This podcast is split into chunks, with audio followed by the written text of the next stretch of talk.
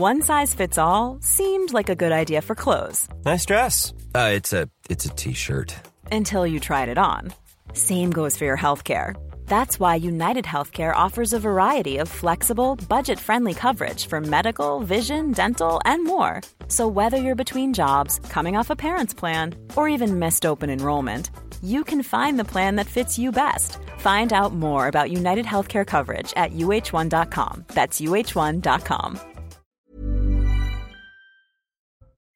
Une réunion inédite s'est tenue ce mercredi à Saint-Denis. Emmanuel Macron a reçu les chefs des partis politiques représentés au Parlement. Une initiative politique d'ampleur qui vise à bâtir des textes législatifs et qui pourrait conduire à des référendums. Et justement, plus de 6 Français sur 10 sont favorables à un référendum sur l'immigration. C'est le résultat de notre dernier sondage CSA pour CNews. Les sympathisants de droite y sont majoritairement favorables, mais ce n'est pas le cas à gauche, vous le verrez. Deux fois plus d'enfants isolés sont arrivés sur notre territoire par rapport à l'année dernière. Une déclaration faite ce mercredi sur CNews par Charlotte Cobel. Elle est secrétaire d'État chargée de l'enfance. Le gouvernement a donc décidé de lancer une enquête cette semaine. Les précisions dans cette édition. Et puis, mauvaise nouvelle pour les consommateurs. Selon les acteurs de la grande distribution, eh bien, les prix ne vont pas baisser dans les supermarchés. Réunis ce mercredi matin à Bercy, les distributeurs ont demandé à Bruno Le Maire de pousser les industriels à une renégociation.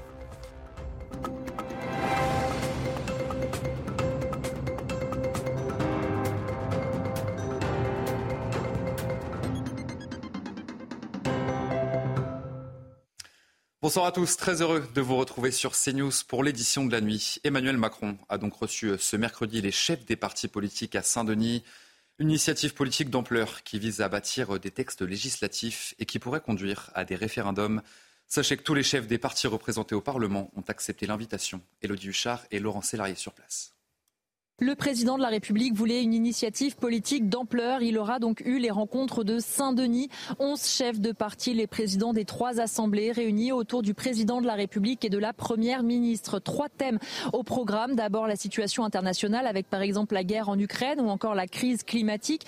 Ensuite la réforme des institutions et la décentralisation. Et puis dernière partie, comment faire nation? Le but pour le président de la République était d'entendre les propositions de la majorité mais aussi de l'opposition avoir une discussion franche, à la loyale, nous dit l'Elysée. Et c'est pourquoi d'ailleurs il y a eu très peu de communication avec l'extérieur. Aucun collaborateur présent, ni du côté des participants, ni du côté de l'Elysée. Pas de possibilité de communiquer avec l'extérieur, hormis pendant de courtes pauses. Et puis surtout, le but, c'est de s'entendre sur des mesures communes pour aller, pourquoi pas, vers des textes de loi ou des référendums. À leur arrivée, tous les participants étaient d'accord. Il ne se faisait pas beaucoup d'illusions sur ces rencontres, expliquant que, par exemple, le grand débat n'avait pas donné grand-chose selon eux, mais qu'ils étaient heureux quand même de faire part de leurs propositions au chef de l'État et à sa première ministre, avec quand même une interrogation. Pour eux, ils ne voulaient pas être venus à ces rencontres pour rien. Et concernant un référendum sur l'immigration, eh bien plus de 6 Français sur 10 y sont favorables. C'est le résultat de notre dernier sondage CSA pour CNews. Les sympathisants de droite y sont majoritairement favorables, mais ce n'est pas le cas à gauche. Le sujet de Mathilde Ibanez. Dans ce sondage CSA pour CNews, la majorité des Français se dit pour un référendum sur l'immigration à 65% contre 35%. Concernant les partis politiques, les électeurs de gauche sont majoritairement opposés à ce référendum à 56% contre 44%, sauf pour le Parti socialiste où 55% d'entre eux y sont favorables. Au centre, la vie est moins tranchée, 58% sont pour, contre 42%. Et concernant la droite, elle se positionne largement, 83% contre 17%. Le président du Rassemblement national, Jordan Bardella, va demander l'organisation d'un référendum sur l'immigration à Emmanuel Macron aujourd'hui, lors d'une après-midi de discussion suivie d'un dîner où les partis représentés au Parlement seront également présents. Cet été, euh, deux fois plus d'enfants isolés sont arrivés sur notre territoire par rapport à l'année dernière. Une déclaration sur notre antenne de Charlotte Cobel, elle est secrétaire d'État chargée de l'enfance. Conséquence de l'augmentation constante du nombre de mineurs isolés depuis 15 ans, une enquête a donc été lancée cette semaine par le gouvernement. Somaya avec Mathieu Dibanez.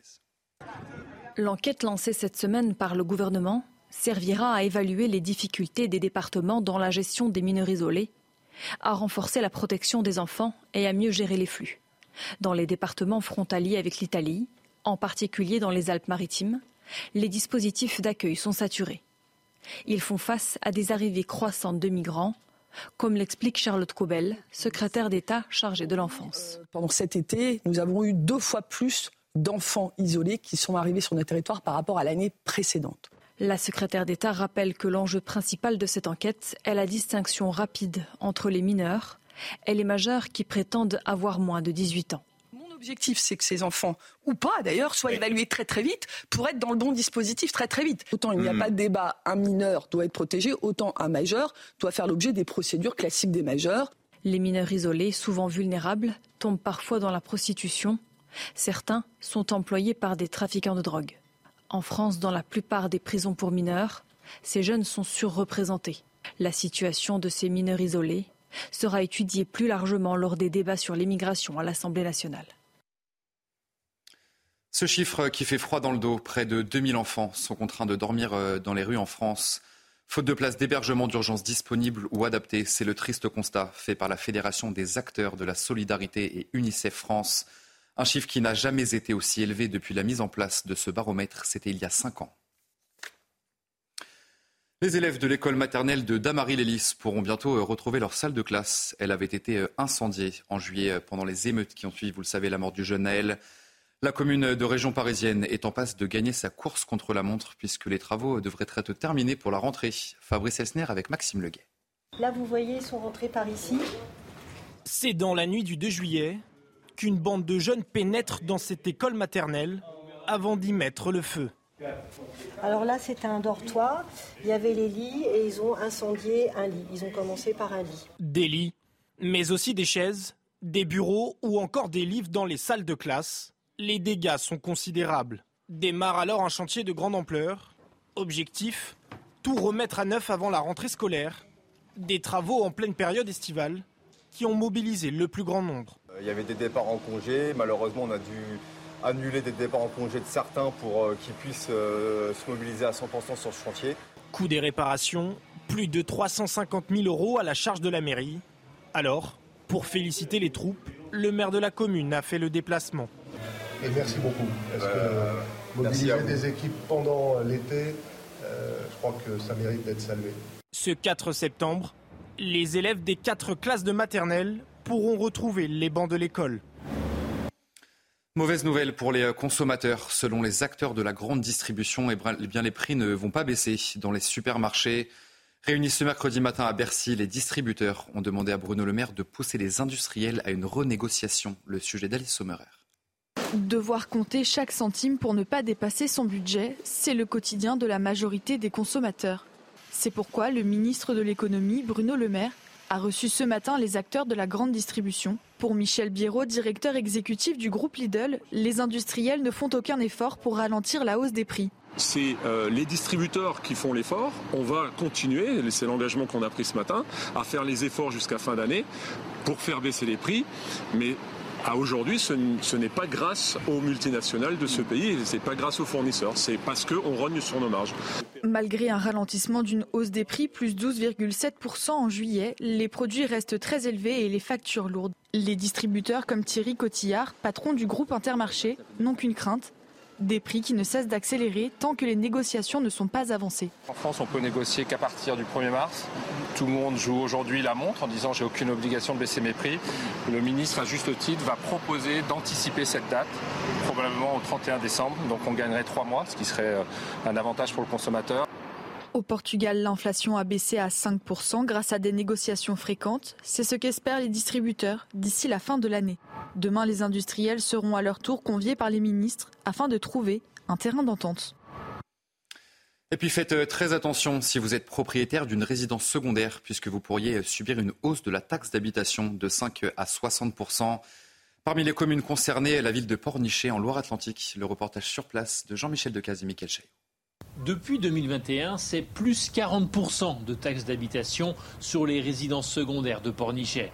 Sylvie et son mari, fonctionnaires à la retraite, ont acheté cette petite maison de 60 mètres carrés il y a 10 ans.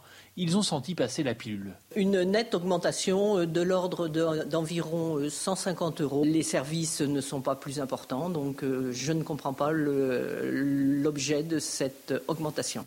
C'est précisément 188 euros par an de plus pour les 5800 résidences secondaires de Pornichet, qui représentent 40% des logements de la ville. Cette augmentation de taxes était nécessaire pour maintenir cet équilibre fragile, explique-t-on à la mairie. Ça permet une recette supplémentaire de 1 million d'euros par an pour la mairie qu'on a fléché pour l'acquisition de terrain, ce qui nous permet de proposer une offre de logement abordable aux résidents euh, à l'année. Pornichet a triplé son budget d'acquisition de foncier pour créer des lotissements au prix encadré, réservés aux habitants permanents, comme Damien et sa famille. Il y avait eu un projet qui allait se lancer ici sur Pornichet, euh, lotissement primo-accédant, qui permettent euh, bah, aux jeunes d'investir et puis rester sur la côte surtout. C'est 30% moins cher. En augmentant cette taxe d'habitation pour les résidents secondaires, Pornichet veut rester une cité balnéaire qui vit toute l'année par opposition à la station qui ne bouge que l'été.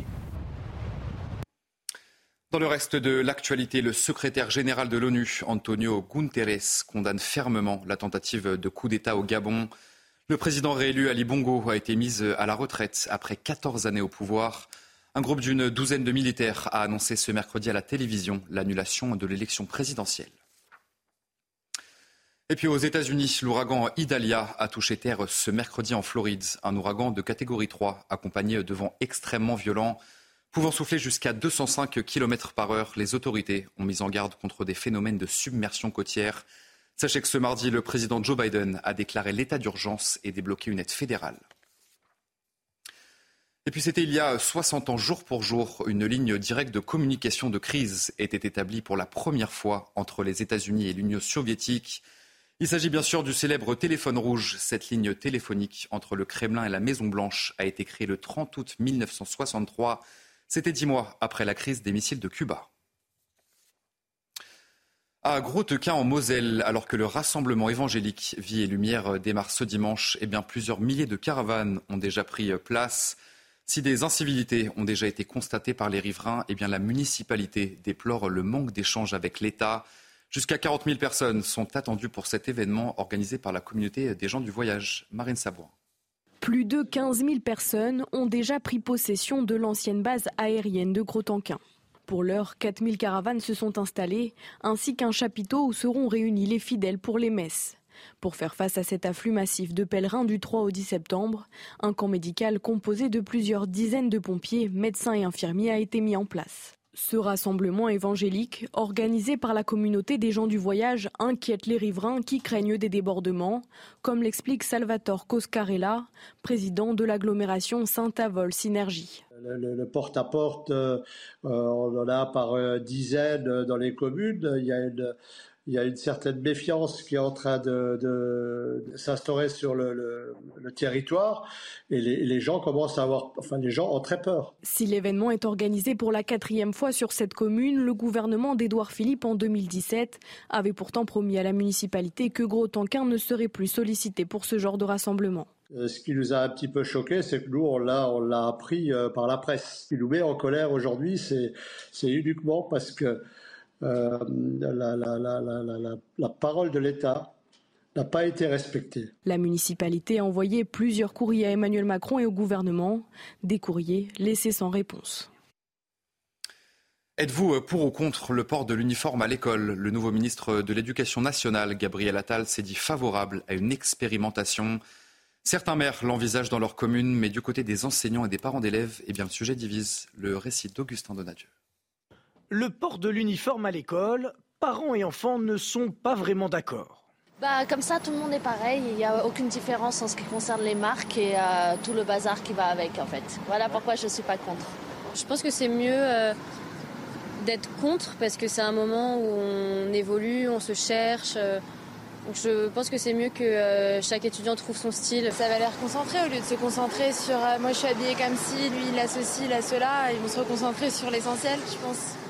Les élèves perpignanais, eux, n'auront peut-être pas le choix. Louis Alliot, le maire de Perpignan, propose d'expérimenter une tenue uniforme dans les écoles de sa commune. Une proposition faite également début août par Robert Ménard, le maire de Béziers. Pour certains syndicats d'enseignants, la priorité n'est pas là. Il serait pour nous bien plus raisonnable euh, de rajouter des moyens supplémentaires euh, plutôt que de parler euh, de la question de l'uniforme, voilà, qui apparaît à nos yeux bien secondaire eu égard aux priorités sur lesquelles nous alertons depuis de nombreux mois. Le ministre de l'Éducation nationale, Gabriel Attal, s'est pourtant lui aussi dit ouvert à une expérimentation, même si le 11 avril dernier, l'obligation de l'uniforme du primaire au lycée avait été rejetée par le Sénat, malgré l'appui de la droite sénatoriale. Si les vacances sont euh, bel et bien derrière nous maintenant, eh bien l'inflation n'a quant à elle pas plié bagage. Et pour y faire face, eh bien certains Français ont adopté euh, de nouveaux modes de consommation. L'application Too Good To Go met en relation des entreprises et des particuliers pour éviter le gaspillage et surtout faire des économies. Mathieu Devez avec Pierre-François Altermat.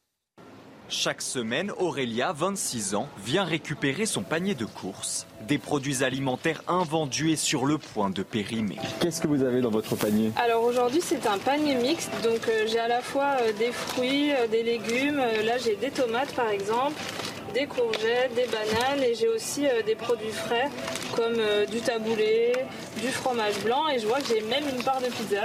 Rappelez-nous le prix 3,99 au lieu de Au lieu de 12 euros. Soit trois fois moins cher que le prix d'origine. Un panier réservé quelques heures plus tôt sur l'application anti-gaspi Too Good To Go.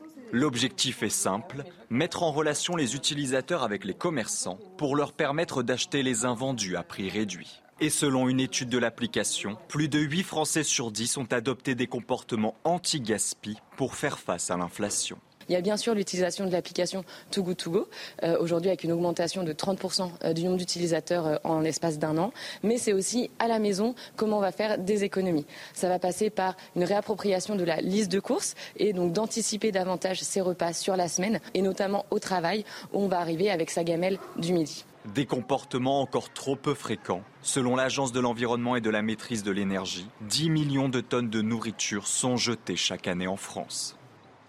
Vous restez mal avec nous sur CNews, tout de suite votre journal des sports. Et on commence ce journal des sports avec du tennis c'est la suite de l'US Open. Et bonne nouvelle pour Benjamin Bonzi. Le Français s'est qualifié ce mercredi pour le troisième tour du tournoi. Il a battu l'Américain Christopher Eubanks 30e à l'ATP, une victoire en 4-7, 7-6, 2-6, 6-2, 7-6. C'est la toute première fois que le Français atteint ce stade de la compétition à l'US Open et il affrontera au prochain tour le Suisse Dominique Stricker. Allez, du football dans ce journal des sports et une décision très surprenante puisque Jean-Michel Aulas, ancien président de l'Olympique lyonnais, a fait saisir ce mercredi les comptes du club, une annonce qui intervient en plein mercato. Au moment où l'Olympique lyonnais vit un début de saison très compliqué avec aucune victoire en trois matchs, le récit de Vincent Petitpez.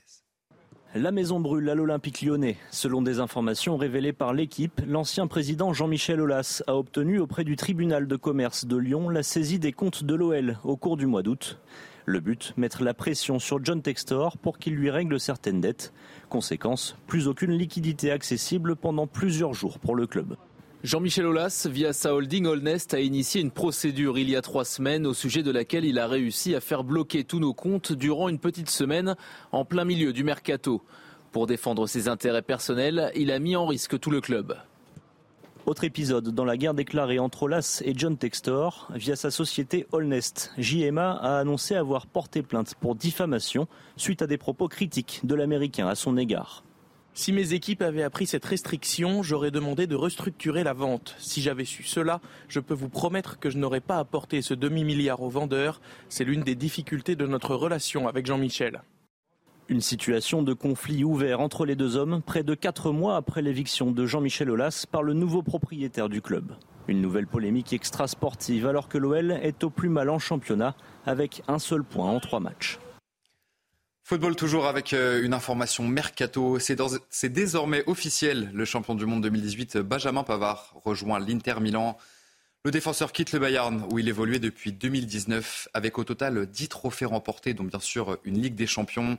Le Français devrait jouer dans l'axe de la défense des Nerazzurri, un transfert estimé à 30 millions d'euros. On passe au rugby avec une mauvaise nouvelle pour le 15 de France. À bientôt une semaine du début de la Coupe du Monde face à la Nouvelle-Zélande, eh bien on apprend ce mercredi le forfait de Jonathan Danty pour ce match d'ouverture. Le centre de l'équipe de France est touché aux ischio-jambiers, une absence qui s'ajoute à celle de Romain Ntamak et de Cyril Bay. Et puis on termine cette édition sport avec du basket. Et après leur victoire poussive ce mardi contre le Liban, eh bien les Bleus doivent vite tourner la page après un mondial raté et sont dans l'obligation de montrer un tout autre visage dans un an. On parle bien sûr des Jeux Olympiques de Paris à domicile. Alors comment rebondir? Élément de réponse, Vincent Petitpez. Quand on choisit d'aimer, il faut accepter d'être inquiet. Il faut toujours s'inquiéter. Même, même quand on gagne une médaille, euh, quand il y a une nouvelle compétition l'année suivante, euh, tout est remis à zéro. Et c'est exactement ce que nous avons constaté dans cette euh, Coupe du Monde. On a aimé cette équipe de France, mais maintenant il faut remettre les choses à plat après ce fiasco du mondial. C'est le premier souhait de la fédération. Cela n'exige pas forcément un changement de sélectionneur, même si Boris Dio, le manager des Bleus, ne veut protéger personne. On peut tous être remis en cause. Pour l'instant, il n'y a aucune décision de prise pour personne, Vincent Collet y compris. Avec des Jeux Olympiques dans un an, le timing est serré. Changer de coach paraît suicidaire, mais ses choix vont devoir évoluer, notamment avec un rajeunissement du 5 de départ. Je pense qu'ils vont garder Collet. Il a fait ses preuves et il, est capable, comme il a déjà fait dans le passé, de rajeunir et de trouver des nouveaux joueurs. Je, je ne crois pas qu'il faut repartir avec le même 5 de départ, par exemple, avec Batum et De Colo. Le rebond porte un nom, Victor Wembanyama. Le prodige français a préféré privilégier la NBA cet été, mais apparaît comme le leader pour les prochains Jeux, et bien plus encore. Allez, vous euh, restez bien avec nous sur CNews. On se retrouve dans un instant pour un prochain journal. Et nous reviendrons sur cette réunion inédite qui s'est tenue ce mercredi à Saint-Denis, puisque Emmanuel Macron a reçu les chefs des partis politiques représentés au Parlement. On en parle donc dans un instant dans notre prochain journal. Je vous souhaite bien sûr une très belle nuit à toutes et à tous sur CNews. Retrouvez tous nos programmes et plus sur cnews.fr.